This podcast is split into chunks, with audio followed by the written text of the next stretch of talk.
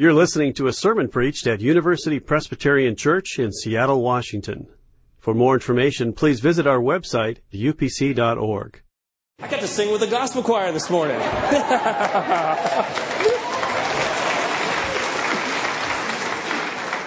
just wanted my mom to be able to hear that, that I sang in a choir. Two days ago, our planet experienced the largest jolt of energy it has felt since 1964 an 8.9 earthquake that sent a wall of water into Japan. Thousands have died. Millions of people's lives have been changed forever. And our marker for this morning is a river to carry. And our text takes us to a deadly river. And our theme is about how God meets us in the circumstances of our lives, even the most disorienting circumstances. I don't know about you, but I'm having trouble believing in coincidence. As this text and that title and that theme were chosen months ago. There are some nights when a preacher goes to bed on a Saturday and is not sure whether or not the Lord has a word to say to his congregation. For me, last Saturday night was not one of those nights. And the question this morning is how do you interpret the circumstances of your life? What meaning will you attach to them? What sense will you choose to make of them? I mean, today we have a shared experience. As we watch the news, it's devastating.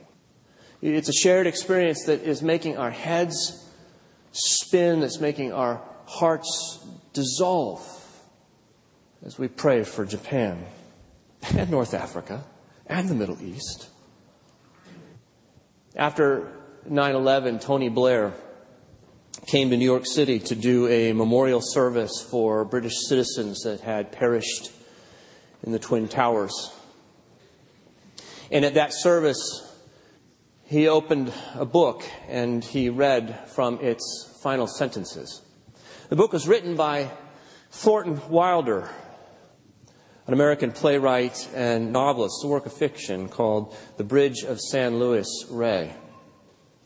The book is about uh, a man who's a religious person. Uh, Brother Junipero is his name, and, and he's on a quest to find an interpretation, to find meaning in the face of disaster. The opening sentences of the book take us to a ravine and a bridge that was famous, and it breaks, and sends five of its passengers to their death in the river below. As for Brother Junipero, this is a unique opportunity because he has suspected all along that people get basically what they deserve to get. And, and that because these five people have no relation to one another and it's kind of a controlled environment, he brings a scientific enlightenment mentality to it. I can do a study now on these five lives and find out why they died. And that's the story of the book. Brother Junipero's investigation of these five lives, looking for meaning. Thornton Wilder, the author of this work of fiction, had a very real quest in his life. Thornton Wilder was raised in a Christian home. He was educated in the China Inland Mission boarding school, actually, for several years in China. But when he was born, see, he was a twin. He had a twin brother who lived one hour, whose name would have been Theophilus. Wilder's nephew tells us that Thornton Wilder spent the rest of his life haunted by that shadow life that never lived. He writes about it in other books. There are always twins in his stories.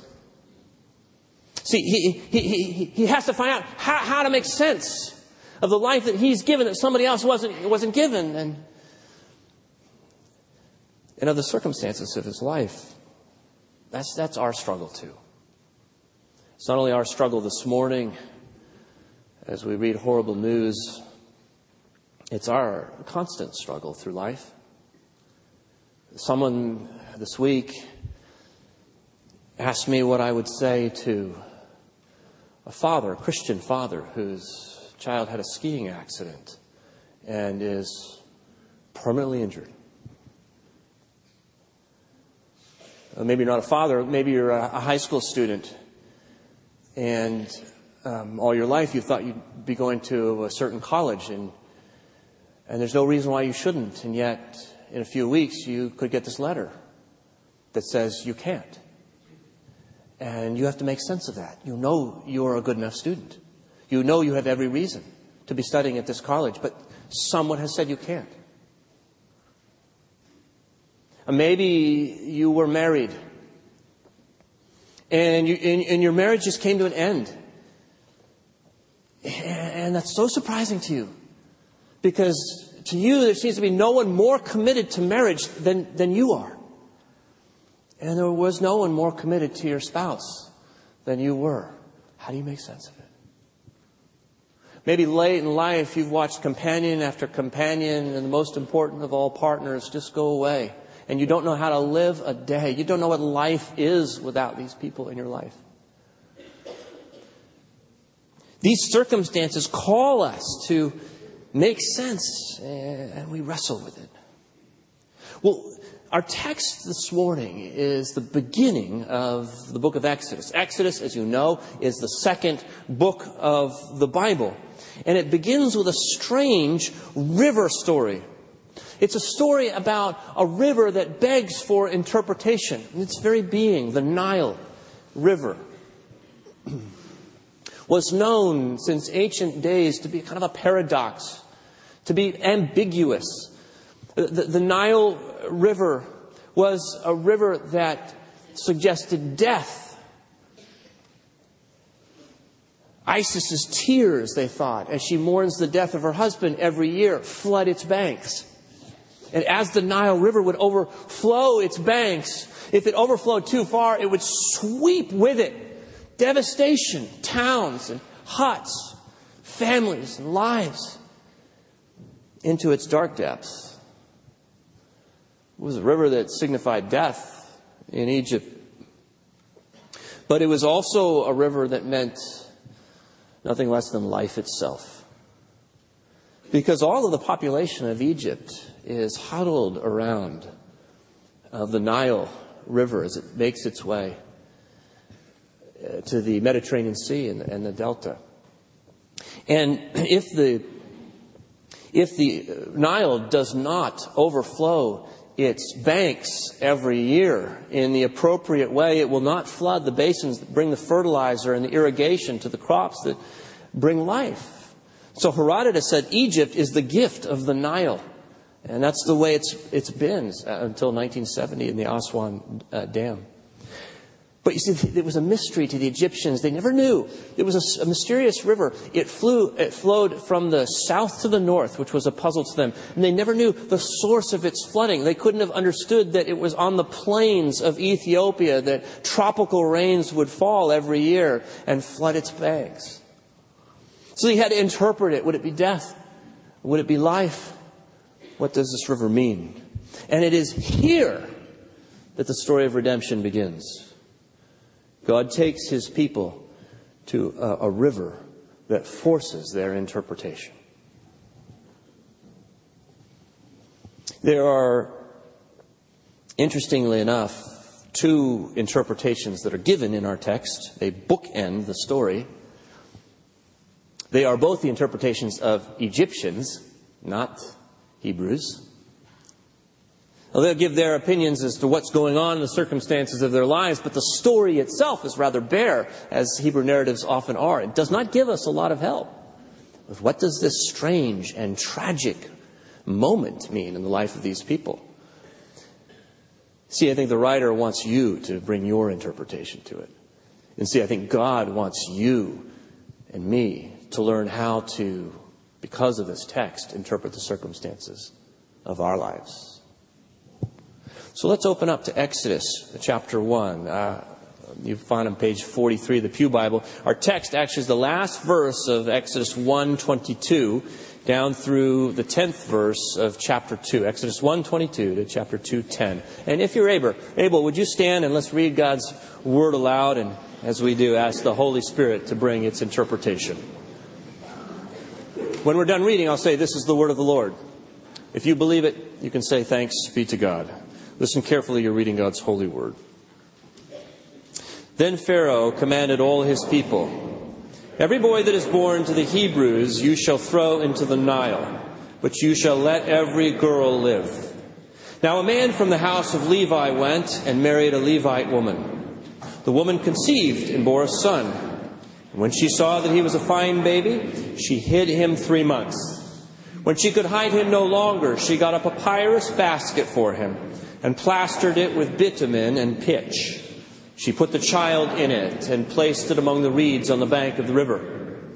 His sister stood at a distance to see what would happen to him. The daughter of Pharaoh came down to bathe at the river, while her attendants walked beside the river. She saw the basket among the reeds and sent her maid to bring it. When she opened it, she saw the child. He was crying. She took pity on him. This must be one of the Hebrews' children, she said. Then his sister said to Pharaoh's daughter, Shall I go get you a nurse from the Hebrew women to nurse the child for you? Pharaoh's daughter said to her, Yes. So the girl went and called the child's mother. Pharaoh's daughter said to her, Take this child and nurse it for me, and I will give you your wages. So the woman took the child and nursed it. When the child grew up, she brought him to Pharaoh's daughter and she took him as her son. She named him Moses because she said, I drew him out of the water. This is the word of the Lord. The heaven and earth will pass away, but what you just read never will. Please be seated.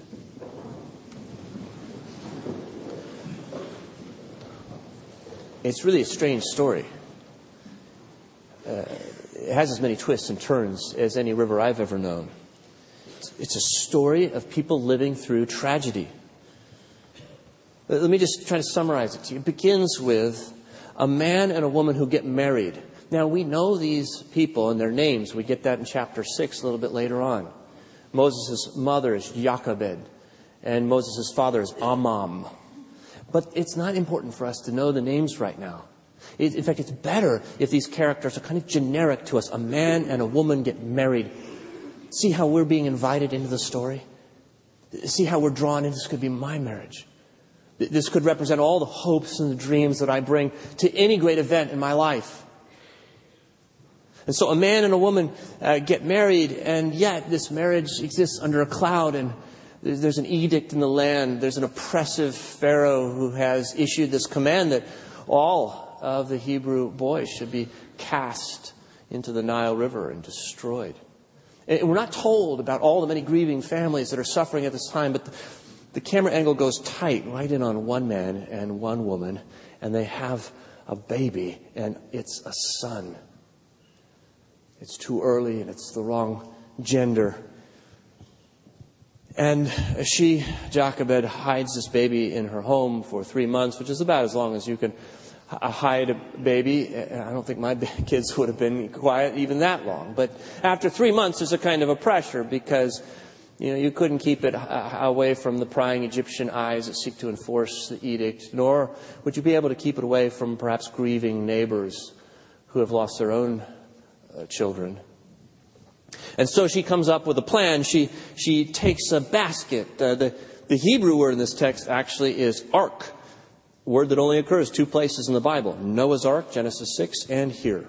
It's a redemptive basket. Just as Noah had waterproofed his ark with bitumen, so this mother applies bitumen to this basket that no water would be able to penetrate and do her child harm.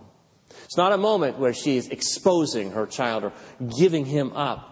This is her strategy for his safety. She doesn't know what will happen, but she knows what would if she didn't do something. So she acts courageously and she puts this basket with her child in the waters of the river. Now, it may be that she expects this just to float into who knows where, and to who knows what care, but I think it's more likely that she wants to continue to care for this child and raise him herself. I think that's why she puts it in the reeds, not in the strong current. And I think that's why she posts this child's older sister, Miriam. She's probably about 12 years old on the riverbank to keep watch, to make sure nothing should happen. Probably Jochebed would go out and nurse this child every few hours. But it's a risk. It's a risk that's proved by the fact that next what happens is a company of, of Egyptians, and the worst kinds of Egyptians.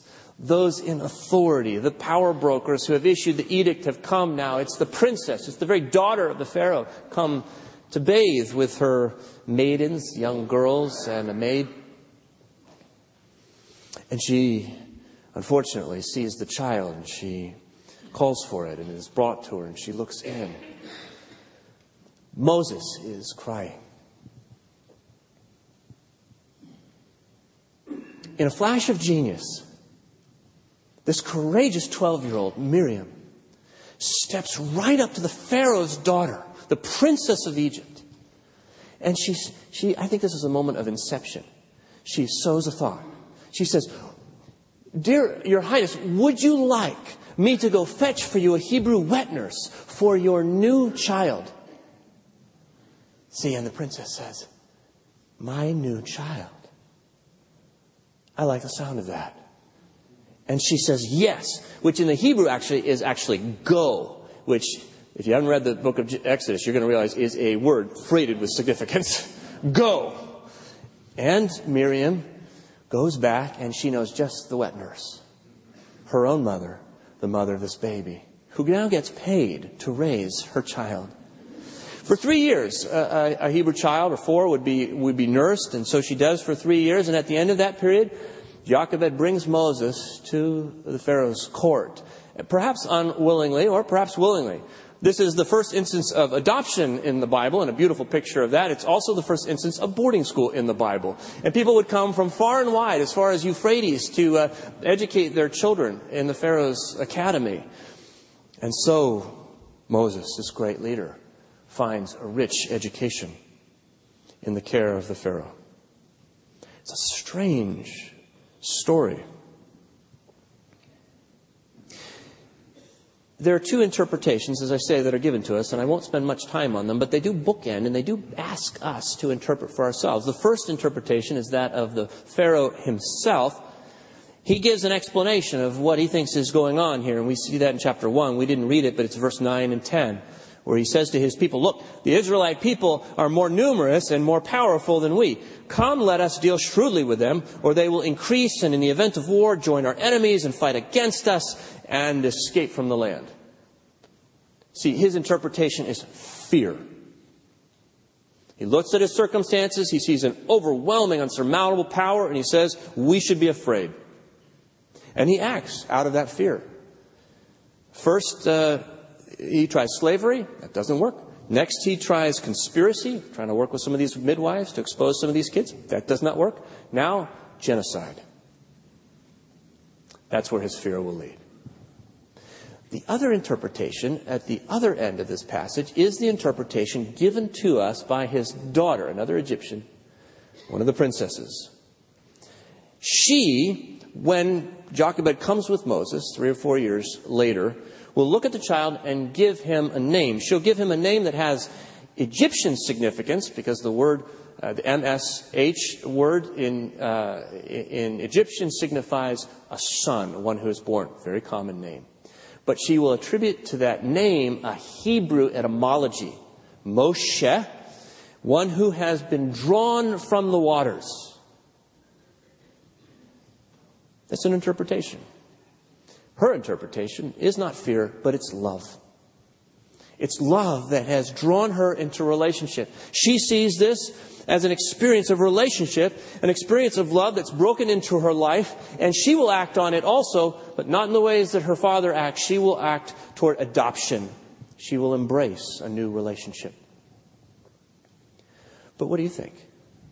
Dear reader, the narrator says, What's your interpretation? What do you think is happening in the midst of this crisis? You've got to ask. Now, if you're a Hebrew uh, reader, you're going to be better equipped to answer that question than an Egyptian would be. See, the Egyptians don't see a river in their interpretation. What they see, I would call a pool. They see river standing still, water just right there. It's just in the context of this pool, they have to make their assessment of what, what's going on. But the Israelite, see, the Israelite knows it's a river. And they have the ability to look upstream and to look downstream. Just very quickly, if you look upstream this river, what do you see? Well, if you've rented the, the book of Genesis, then you know the storyline. I'm going to give it to you in 30 seconds. It begins with peace. It's been destroyed by two human beings, our parents, but God makes a very profound promise. Genesis 3:15. The seed of this woman will crush the head of the serpent. Peace will be restored. That's why when you read the book of Genesis, there are all these genealogies. It's a hunt for the child that will be born. Is this it? Is this it? Is this it? We're looking for the child that will restore peace. That hunt leads to one particular family, a man named Abraham and a woman named Sarah. They have an extraordinary birth story. And it's a child who becomes the father of a nation. Actually, his grandchild uh, will become Jacob, Israel. And Jacob will have 12 sons who will end up in Egypt.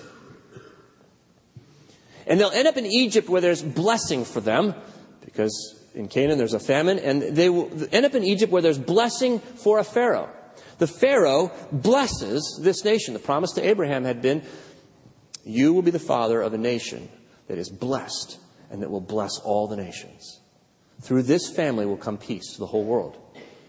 And there's a Pharaoh, because of Joseph, who blesses this holy family and who is blessed by it and becomes rich and prosperous in a season of famine when the Nile's not doing what it should be doing for Egypt. But you see, the Pharaoh in our story doesn't know that. He should have checked his annals. He could have been rich. He could have been prosperous like Joseph's Pharaoh was, but he decides instead to act out of fear. And what he fears most is what's going to happen next. If you look downstream, if you look into the future, why then you have not the book of Genesis, but the book of Exodus, which we're going to look at more carefully together. But the Israelite, the community, the nation that is shaped by these narratives already knows where it is going. The book of Exodus, as the name suggests, is the book that tells the story of God's people being exited, being taken out of Egypt, slavery. And you know that they are going to be drawn into existence as a nation through the waters of the Red Sea. And if you read the story even farther, as a Christian, you know that this nation will give birth to an extraordinary person, the Son of God, born under adversity, through injustice, having to make a detour to, through Egypt on the way, who will be baptized and who will be God's agent of drawing a people through the waters of baptism, a people of peace. So you say, wow, this is not just a pool. This is a river. It's a narrative of God's redemptive work from the beginning of time to the end of time. And if we can get perception of that redemptive narrative, then we can begin to interpret the circumstances of what is immediately happening in front of our eyes. This is about the providence of an all wise, all loving creator Yes, this river flows through crisis. It flows through the murderous floods of the Nile. It flows through death itself. It flows through the cross of Jesus Christ. But it flows to life. It flows to resurrection life. It flows from fear to love. Through relationship with Jesus Christ, our Savior, and adoption into His royal family. Here's the main point this morning. I even put on a little post it here to make sure we get it. If you go home with anything, go home with this, not this. But this God draws you through waters into his love. God draws you through waters into his love. Now, really quickly, I want to race through five things that you don't learn from this text. I mean, that's the one thing you do. There are five things that you don't, and I got to go through them because this raises so many questions for so many of us. You know, it's like, am I supposed to be a Calvinist here? What's going on? God's providence is real. But here's what this text doesn't teach us about God's providence. Five things, real fast. The first is we don't learn that God wills harm. We don't learn that here. No Israelite reading this text would un- understand that God is the one who is harming people in this passage. Absolutely not. It's very clear that it's the Pharaoh and his fear that are doing the, the damage.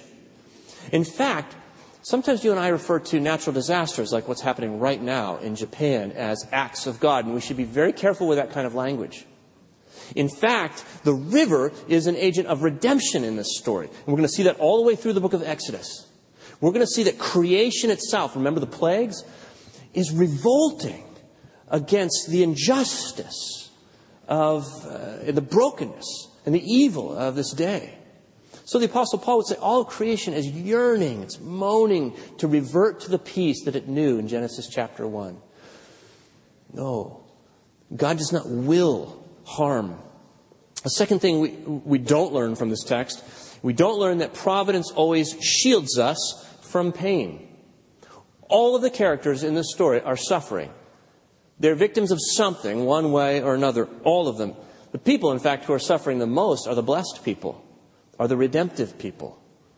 So we dare not think that if we have God in our lives, if we believe in God, that we will somehow be shielded from suffering. That's just not the case. But what we can know is that God can always turn pain, turn suffering into redemption. Always. There is no pitch that life can send at you that God can't hit out of the park into everlasting life. Third, we don't learn that providence makes people passive. This is not determinism. And there's no one in the story that is not active and engaged. In fact, the most active people are the people whose lives are aligning with the providential flow of God's hand. Right? These women, uh, one commentator says it's the courage of women that is the beginning of liberation. And it's true here. The ones who have courage are these women who step forward. They're insurrectionists. They represent the revolt, the revolution of the kingdom under the Pharaoh's nose. No, they're activists. We don't learn that providence makes people passive. The fourth thing we don't learn is that our actions are ultimately decisive. And here you go, darn, you know, it's not about me ultimately. No. Your actions are meaningful, but only as a response to God's work of grace in your life. You see, the, the real the real current, the real force of this story comes from God. That's the mystery of it. That's what makes it such an interesting and intriguing story is it's riddled with ironies and surprises and turns and twists. And pretty soon the Israelites says, there's got to be God doing this. There's just got to be God. It just couldn't happen in, in any other way. I mean, the object of death becomes the object of life. You know, the Pharaoh's daughter becomes the source of his demise. I mean, just, you could just count. There, there are a dozen ironies here. And it draws your attention to the work of God. He is the one who is moving through history to bless and to redeem, to draw us into love and relationship with Jesus Christ. Always at work. Fifth thing we don't learn from this passage is this. We don't learn that we can articulate the specific meaning of God's providence in our lives. We don't learn that. And there's some things that have happened to you or will happen to you that you'll never know what it means until eternity. And I want to just say here, we got to be very, very careful with the suffering of other people. There's so often a well intentioned desire to come alongside somebody who's suffering and help them understand it. They need your presence. They need you to move into their lives, but they do not need your interpretation. They need you to be quiet, closer and quieter. This is the lesson of the book of Job. Job is a whole book that teaches us that God is providentially involved in our lives, but it also teaches us how unhelpful our counselors are at that time. Job says, uh, God is doing great things, unsearchable things, but you're just not helpful to me. I know that my Redeemer lives, though. I, I know that in the midst of this, my attention is rightly drawn to Jesus Christ, who's redeeming me and this set of circumstances. What we do learn, though, is that God draws you through waters into his love. Sometimes we can't answer the philosophical questions. This is what I love about St. Paul. Did you know that St. Paul gets to go to Athens? He gets to go to the great Greek academy. It's the epicenter of philosophy in the history of humankind, right? The school of Socrates, Plato, and Aristotle. And, and the apostle Paul, the great rabbi, Saul of Tarsus, gets to step on the tarmac and speak and address the philosophers. And he goes, you know what? I just want to set your philosophy aside for a moment. And I want to talk about something that's more important to you. And that's your spirituality. Because as I'm walking into your city, I see all these monuments, and I saw one that says to an unknown God, and I'm here to tell you the name of that God. It's Jesus Christ. He, he says, God has allotted the times of our existence and the boundaries of the places where we would live. See, God has set this up. So, and he tells them why. So that, not that our questions get answered, so that we would search for God and perhaps grope for him and find him. Though indeed, he is not far from each one of us. For in him we live and move and have our being. He's quoting one of their poets. As even some of your own poets have said, for we too are his offsprings. Yes, we Greek Athenians are his offspring. He says, you, know, you can ask all the questions. You can give me all the answers that you want. I'm just here to tell you that you live and move and have your being in a God who loves you. Who will take every circumstance of your life and no matter how wicked or evil or distressing it is and turn it around to his redemptive purposes. I'm just telling you, that's the thing you gotta know. It's not a what, it's a who. It's Jesus Christ. A river is carrying you. It's a river of God's providence that runs through history, but it's a personal river as well that runs through every circumstance of your life. And what God is saying to us in it is, You are mine. Not the circumstances. They don't define you. I and my love defines you. You belong to me. You're mine. Let me finish up by suggesting what you might do about this. Just give you some practical suggestions. I, I want to suggest that our role model in this passage ought to come from verse 4. It's Moses' sister about 12 years old, Miriam. Verse 4 tells us his sister stood at a distance to see what would happen to him. That word stood is not the Hebrew word for just, you know, standing and being erect. It's a stronger word. It means stationed herself.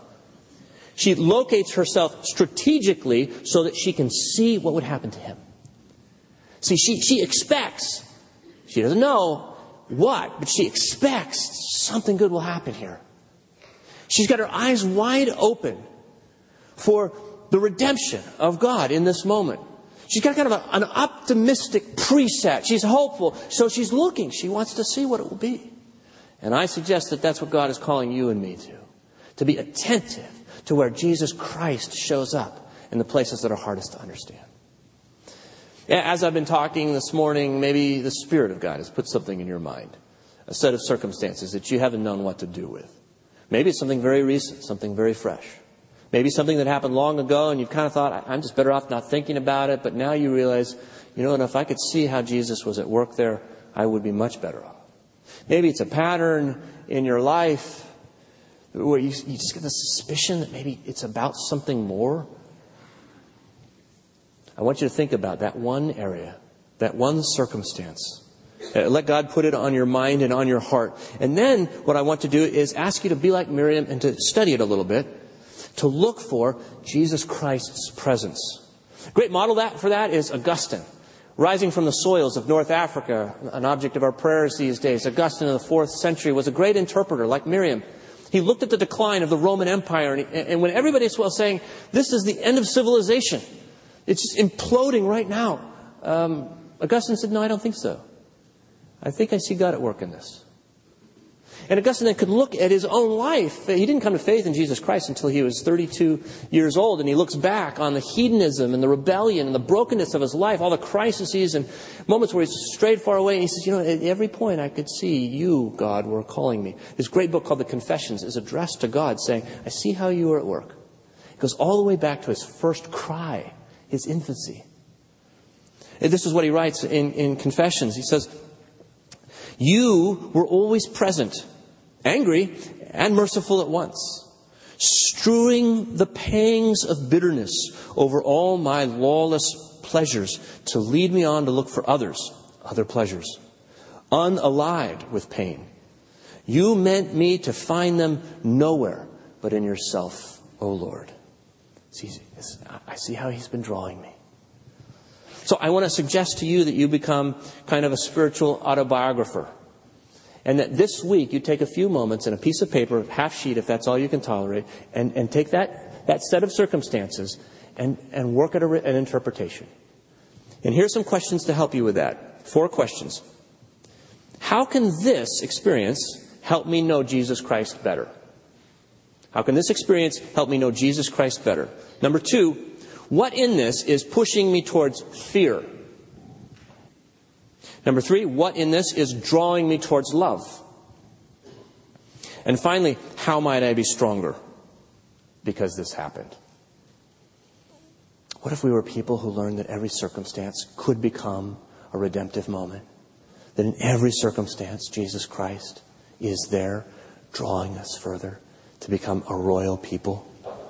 A people who are fearless because we can engage in places of pain in our own lives and the lives of other people, knowing that God is drawing us all into His grace and love. Imagine our courage. I want to close uh, this morning with the words that Tony Blair read, the closing words of the bridge of San Luis Rey, which point me to love, specifically to the love of our Savior, Jesus Christ. Thornton Wilder's character says this But soon we shall die, and all memory of those five from the bridge will have left the earth and we ourselves shall be loved for a while and forgotten by other people. But the love will have been enough. And all those impulses of love return to the love that made them. Even memory is not necessary for love.